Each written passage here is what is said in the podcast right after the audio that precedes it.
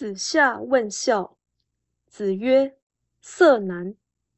有事弟子服其劳，有九次先生传，曾氏以为孝乎？”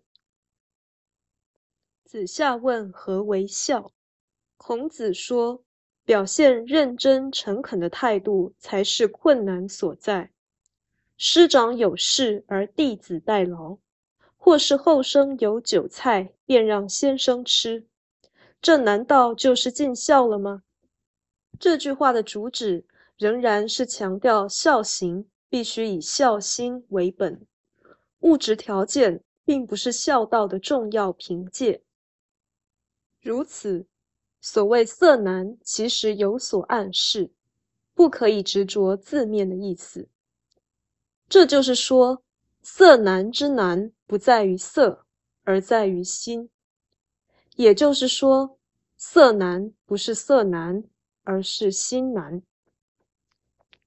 孔子这句话，事实上是表示，一般人行孝的时候，经常心意不足，而勉强装出恳切的容颜。